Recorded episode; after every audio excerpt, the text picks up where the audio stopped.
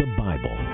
From America's colonial period to her rise to become the richest, most powerful nation in history, the ideas and values that guide us, protect us, and hold our society together flow from the pages of this book of books.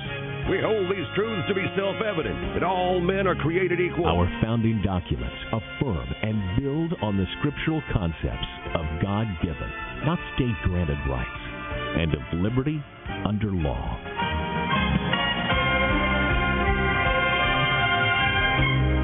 The biblical worldview shaped our work ethic, made education a priority, and birthed the notion of finite, limited government under divine authority. One nation, under God, indivisible, with liberty and justice for all. The Pilgrims, the Puritans, the Founding Fathers, and American leaders throughout our history have emphasized the Bible's importance to America. The first and almost the only book worthy of universal attention is the Bible. John Quincy Adams. But for the book, we could not know right from wrong. All the things desirable to man are contained in it. Abraham Lincoln. The foundations of our society and our government rest so much on the teachings of the Bible that it would be difficult to support them if faith in these teachings would cease to be practically universal in our country. Calvin Coolidge. The Bible Live is your opportunity to listen to the Bible, a 15 to 20 minute reading every weeknight, the entire Bible every year. Now, here's the host of the Bible Live, your Apache Indian scout on this annual excursion through the Word, Soapy Dollar. Thank you very much, Kevin Bell. Appreciate your getting us into the program tonight. Thanks for being a part of the circle around the book. Tonight we're going to continue through the book of Second Chronicles. We are following now the kings of Judah. Following the split, the division of the kingdom, there were three kings that reigned over a united Israel Saul, David, and Solomon. Then Solomon's son Rehoboam was so young and foolish, hard headed, and stubborn that he would not listen to the experienced wise leadership of the older counselors, and he insisted on continuing the policies of his father, Solomon, that is, confiscatory taxes and expanded government control and government power over the lives of people, and it just ran the northern tribes away from Israel. And so the kingdom split. Jeroboam took the tribes to the north, and Rehoboam stayed with Judah. We are following, though, the succession of kings on the south that is the lineage of David because that is the lineage of promise. That's the messianic lineage through which God promised to bring that ultimate righteous judge, that righteous king who would rule in righteousness and holiness. And of course, we know him to be Jesus of Nazareth, the Messiah. I'll catch you up as to where we are in just a little bit. Right now, though, let's go to our wisdom and worship segment. It comes from the Psalm 86 tonight on the Bible Live. Psalm Live. 86. Bend down, O Lord, and hear my prayer.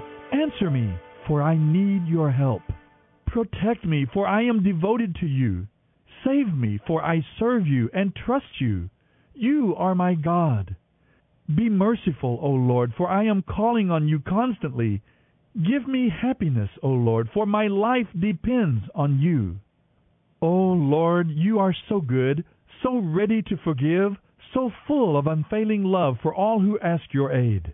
Listen closely to my prayer, O Lord. Hear my urgent cry. I will call to you whenever trouble strikes, and you will answer me. Nowhere among the pagan gods is there a God like you, O Lord. There are no other miracles like yours. All the nations, and you made each one, will come and bow before you, Lord. They will praise your great and holy name. For you are great and perform great miracles. You alone are God. Teach me your ways, O Lord, that I may live according to your truth. Grant me purity of heart, that I may honor you. With all my heart I will praise you, O Lord my God. I will give glory to your name forever, for your love for me is very great. You have rescued me from the depths of death. O God, insolent people rise up against me. Violent people are trying to kill me, and you mean nothing to them. But you, O Lord, are a merciful and gracious God, slow to get angry, full of unfailing love and truth.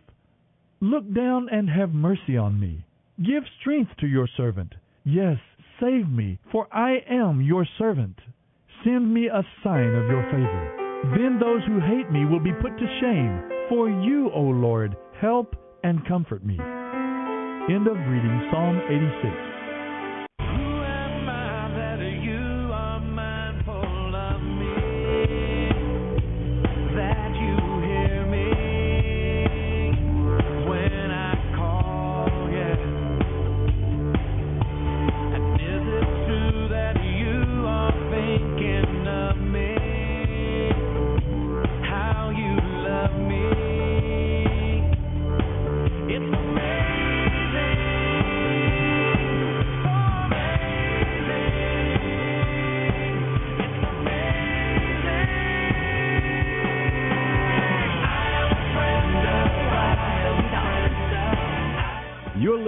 The Bible Live with Soapy Dollar.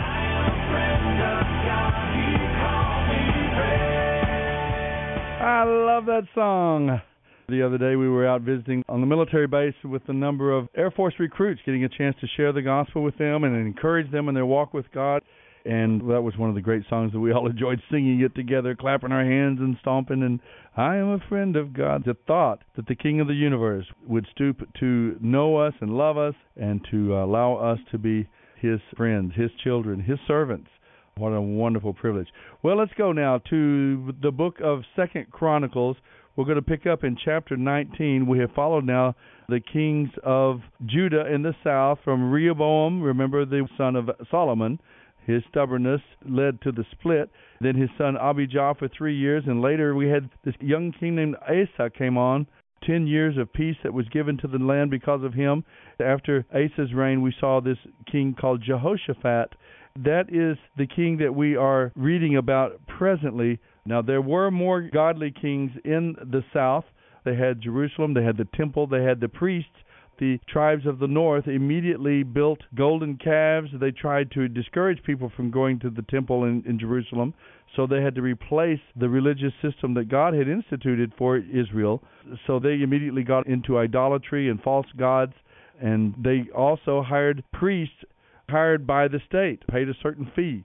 The whole idea of there being separate powers the spiritual, the religious powers that kept a check and a balance on the king and on the uh, political realm, that check and balance disappeared, and it just led to tremendous chaos, tremendous abuses by the kings in the north. And a lot of the godly people of the north, and of course those in the Levitical tribe, fled to the south to be under the uh, leadership of the lineage of King David. So we come to Jehoshaphat. He's a great king, does some wonderful things, teaching the scriptures to the people, which is a very important thing because they kept losing touch with who they were and with the, with the true and living God. So just like we're doing with the Bible Live, they took the Bible out to the cities. The one thing I would say against Jehoshaphat is he tried too hard to keep in good with the kings of the north, especially Ahab.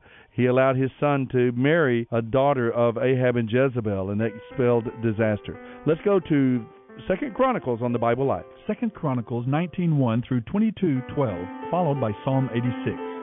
Second Chronicles 19. When King Jehoshaphat of Judah arrived safely home in Jerusalem, Jehu, son of Hanani the seer, went out to meet him. Why should you help the wicked and love those who hate the Lord? he asked the king. What you have done has brought the Lord's anger against you. There is some good in you, however, for you have removed the Asherah poles throughout the land and you have committed yourself to seeking God. So Jehoshaphat lived in Jerusalem, but he went out among the people, traveling from Beersheba to the hill country of Ephraim, encouraging the people to return to the Lord, the God of their ancestors. He appointed judges throughout the nation in all the fortified cities, and he gave them these instructions Always think carefully before pronouncing judgment. Remember that you do not judge to please people, but to please the Lord. He will be with you when you render the verdict in each case that comes before you. Fear the Lord and judge with care, for the Lord our God does not tolerate perverted justice, partiality, or the taking of bribes. Jehoshaphat appointed some of the Levites and priests and clan leaders in Israel to serve as judges in Jerusalem for cases concerning both the law of the Lord and civil disputes. These were his instructions to them. You must always act in the fear of the Lord with integrity and with undivided hearts. Whenever a case comes to you from fellow citizens in an outlying town, whether a murder case or some other violation of God's instructions, commands, laws, or regulations. You must warn them not to sin against the Lord, so that his anger will not come against you and them. Do this, and you will not be guilty. Amariah the high priest will have final say in all cases concerning the Lord. Zebadiah, son of Ishmael, a leader from the tribe of Judah, will have final say in all civil cases. The Levites will assist you in making sure that justice is served. Take courage as you fulfill your duties, and may the Lord be with those who do what is right. You're listening to the Bible Live with Soapy Dollar. Second Chronicles 20. After this, the armies of the Moabites, Ammonites, and some of the Meunites declared war on Jehoshaphat. Messengers came and told Jehoshaphat, A vast army from Edom is marching against you from beyond the Dead Sea.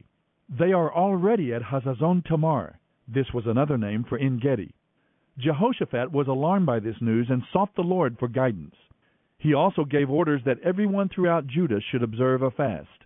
So people from all the towns of Judah came to Jerusalem to seek the Lord. Jehoshaphat stood before the people of Judah and Jerusalem in front of the new courtyard at the temple of the Lord. He prayed, O Lord, God of our ancestors, you alone are the God who is in heaven. You are ruler of all the kingdoms of the earth. You are powerful and mighty. No one can stand against you.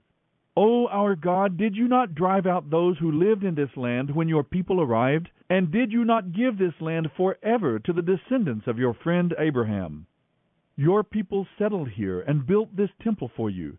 They said, Whenever we are faced with any calamity, such as war, disease, or famine, we can come to stand in your presence before this temple, where your name is honored. We can cry out to you to save us, and you will hear us and rescue us. And now see what the armies of Ammon, Moab, and Mount Seir are doing. You would not let our ancestors invade those nations when Israel left Egypt, so they went around them and did not destroy them. Now see how they reward us. For they have come to throw us out of your land, which you gave us as an inheritance. O our God, won't you stop them? We are powerless against this mighty army that is about to attack us. We do not know what to do, but we are looking to you for help.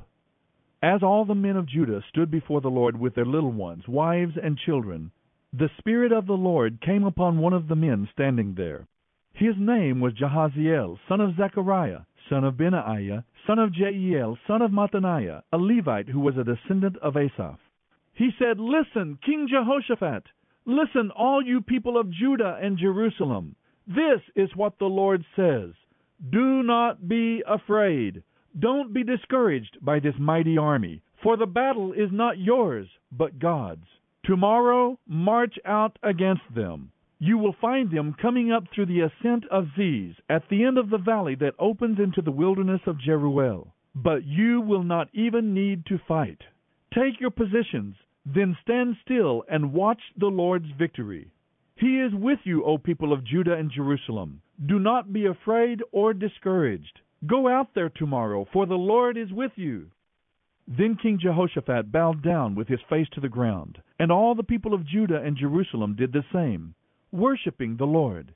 Then the Levites from the clans of Kohath and Korah stood to praise the Lord, the God of Israel, with a very loud shout. Early the next morning, the army of Judah went out into the wilderness of Tekoa. On the way, Jehoshaphat stopped and said, Listen to me, all you people of Judah and Jerusalem. Believe in the Lord your God, and you will be able to stand firm. Believe in his prophets, and you will succeed. After consulting the leaders of the people, the king appointed singers to walk ahead of the army, singing to the Lord and praising him for his holy splendor. This is what they sang Give thanks to the Lord, his faithful love endures forever. At the moment they began to sing and give praise, the Lord caused the armies of Ammon, Moab, and Mount Seir to start fighting among themselves. The armies of Moab and Ammon turned against their allies from Mount Seir and killed every one of them. After they had finished off the army of Seir, they turned on each other. So when the army of Judah arrived at the lookout point in the wilderness, there were dead bodies lying on the ground for as far as they could see. Not a single one of the enemy had escaped. King Jehoshaphat and his men went out to gather the plunder. They found vast amounts of equipment, clothing, and other valuables, more than they could carry. There was so much plunder that it took them three days just to collect it all. On the fourth day they gathered in the Valley of Blessing, which got its name that day because the people praised and thanked the Lord there. It is still called the Valley of Blessing today. Then they returned to Jerusalem, with Jehoshaphat leading them, full of joy that the Lord had given them victory over their enemies. They marched into Jerusalem to the music of harps, lyres, and trumpets, and proceeded to the temple of the Lord. When the surrounding kingdoms heard that the Lord himself had fought against the enemies of Israel, the fear of God came over them. So Jehoshaphat's kingdom was at peace, for his God had given him rest on every side. So Jehoshaphat ruled over the land of Judah. He was thirty five years old when he became king, and he reigned in Jerusalem twenty five years. His mother was Azubah, the daughter of Shilhi. Jehoshaphat was a good king, following the ways of his father Asa. He did what was pleasing in the Lord's sight. During his reign, however, he failed to remove all the pagan shrines, and the people never fully committed themselves to following the God of their ancestors. The rest of the events of Jehoshaphat's reign, from beginning to end, are recorded in the record of Jehu son of Hanani, which is included in the book of the kings of Israel. But near the end of his life, King Jehoshaphat of Judah made an alliance with King Ahaziah of Israel, who was a very wicked man. Together they built a fleet of trading ships at the port of Ezion Geber. Then Eliezer, son of Dodavahu from Mareshah, prophesied against Jehoshaphat. He said, Because you have allied yourself with King Ahaziah, the Lord will destroy your work. So the ships met with disaster and never put out to sea. You're listening to the Bible Live with Soapy Dollar. Second Chronicles 21. When Jehoshaphat died, he was buried with his ancestors in the city of David. Then his son Jehoram became the next king. Jehoram's brothers, the other sons of Jehoshaphat, were Azariah, Jehiel, Zechariah, Azariahu, Michael, and Shephatiah. Their father had given each of them valuable gifts of silver, gold, and costly items, and also the ownership of some of Judah's fortified cities. However, Jehoram became king because he was the oldest. But when Jehoram had become solidly established as king, he killed all his brothers and some of the other leaders of Israel. Jehoram was thirty two years old when he became king, and he reigned in Jerusalem eight years. But Jehoram followed the example of the kings of Israel, and was as wicked as King Ahab, for he married one of Ahab's daughters. So Jehoram did what was evil in the Lord's sight. But the Lord was not willing to destroy David's dynasty, for he had made a covenant with David, and promised that his descendants would continue to rule forever. During Jehoram's reign, the Edomites revolted against Judah and crowned their own king. So Jehoram went to attack Edom with his full army and all his chariots. The Edomites surrounded him and his charioteers, but he escaped at night under the cover of darkness. Edom has been independent from Judah to this day. The town of Libnah revolted about that same time, because Jehoram had abandoned the Lord, the God of his ancestors. He had built pagan shrines in the hill country of Judah, and had led the people of Jerusalem and Judah to give themselves to pagan gods. Then Elijah the prophet wrote Jehoram this letter This is what the Lord, the God of your ancestor David, says You have not followed the good example of your father Jehoshaphat, or your grandfather King Asa of Judah. Instead, you have been as evil as the kings of Israel. You have led the people of Jerusalem and Judah to worship idols, just as King Ahab did in Israel. And you have even killed your own brothers, men who were better than you. So now the Lord is about to strike you, your people, your children, your wives, and all that is yours, with a heavy blow. You yourself will be stricken with a severe intestinal disease until it causes your bowels to come out. Then the Lord stirred up the Philistines and the Arabs who lived near the Ethiopians to attack Jehoram. They marched against Judah, broke down its defenses, and carried away everything of value in the royal palace, including his sons and his wives. Only his youngest son, Ahaziah, was spared. It was after this that the Lord struck Jehoram with the severe intestinal disease. In the course of time, at the end of two years, the disease caused his bowels to come out, and he died in agony. His people did not build a great fire to honor him at his funeral as they had done for his ancestors. Jehoram was 32 years old when he became king, and he reigned in Jerusalem eight years. No one was sorry when he died. He was buried in the city of David, but not in the royal cemetery. You're listening to the Bible Live with Soapy Dollar. Second Chronicles 22. Then the people of Jerusalem made Ahaziah, Jehoram's youngest son, their next king. The marauding bands of Arabs had killed all the older sons. So Ahaziah, son of Jehoram, reigned as king of Judah. Ahaziah was 22 years old when he became king, and he reigned in Jerusalem one year. His mother was Athaliah, a granddaughter of King Omri of Israel. Ahaziah also followed the evil example of King Ahab's family, for his mother encouraged him in doing wrong. He did what was evil in the Lord's sight, just as Ahab had done. After the death of his father, members of Ahab's family became his advisers, and they led him to ruin. Following their evil advice, Ahaziah made an alliance with King Joram, the son of King Ahab of Israel. They went out to fight King Hazael of Aram at Ramoth Gilead, and the Arameans wounded Joram in the battle.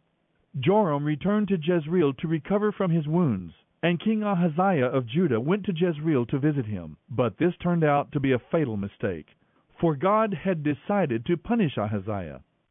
It was during this visit that Ahaziah went out with Joram to meet Jehu son of Nimshi, whom the Lord had appointed to end the dynasty of Ahab. While Jehu was executing judgment against the family of Ahab, he happened to meet some of Judah's officials and Ahaziah's relatives who were attending Ahaziah. So Jehu killed them all. Then Jehu's men searched for Ahaziah, and they found him hiding in the city of Samaria. They brought him to Jehu, who killed him. Ahaziah was given a decent burial because the people said he was the grandson of Jehoshaphat, a man who sought the Lord with all his heart. None of the surviving members of Ahaziah's family was capable of ruling the kingdom.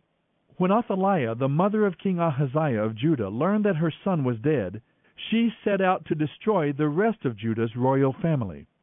But Ahaziah's sister Jehosheba, the daughter of King Jehoram, took Ahaziah's infant son Joash and stole him away from among the rest of the king's children, who were about to be killed. She put Joash and his nurse in a bedroom. In this way, Jehosheba, the wife of Jehoiada the priest, hid the child so that Athaliah could not murder him.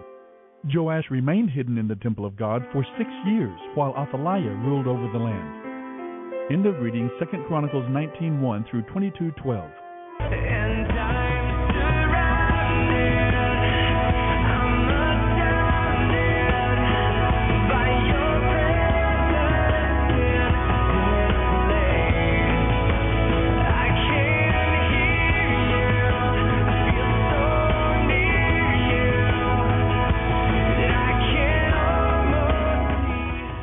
Listening to The Bible Live with Soapy Dollar.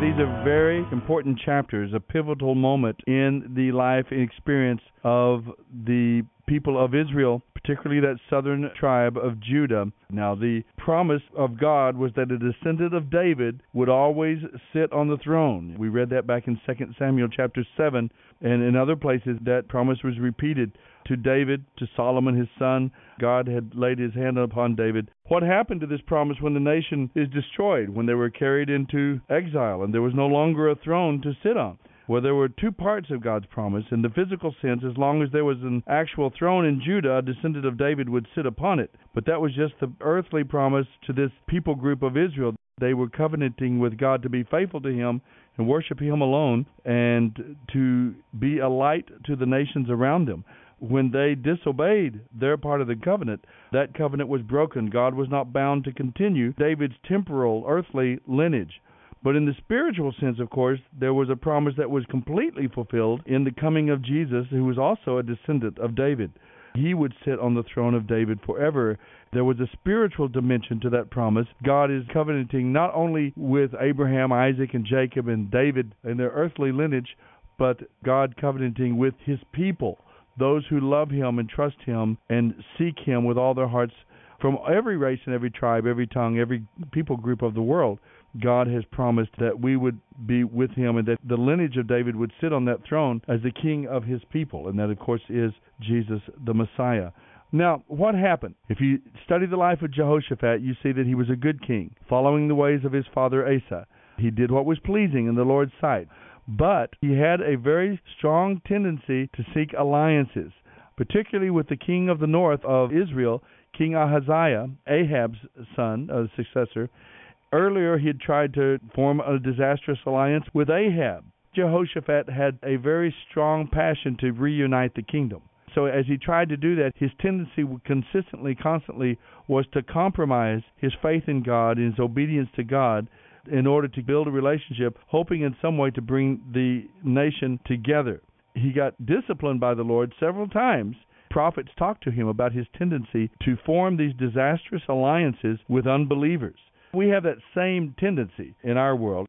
I like the way the Chronicles is organized because you don't get mixed up going back and forth between the kings of Israel and the kings of Judah in the south. This is just the kings of Judah, and you can see the dynamic at work that's constant pull to compromise, the constant pull to give in, to go along, to get along, and to walk away from our faith in the true and living God and to try to compromise with the world. And of course, it is always disastrous, whether it's Jehoram marrying Athaliah and bringing death into the Davidic lineage, or Joash, uh, who's saved. By the way, Jehoiada, this priest that leads Joash, his wife is also one of the daughters of Athaliah. Interesting, no? See you next time on the Bible Live. The Bible Live with Soapy Dollar. Soapy reads from the New Living Translation by Tyndale House Publishers. The Bible Live is dedicated to helping promote spiritual revival across America, and your financial support is needed. Please mail your tax-deductible gift to the Bible Live, Post Office Box 18888. That's the Bible Live, P.O. Box 18888, San Antonio, Texas 78218. You may also make credit card donations at the ministry website, thebiblelive.com.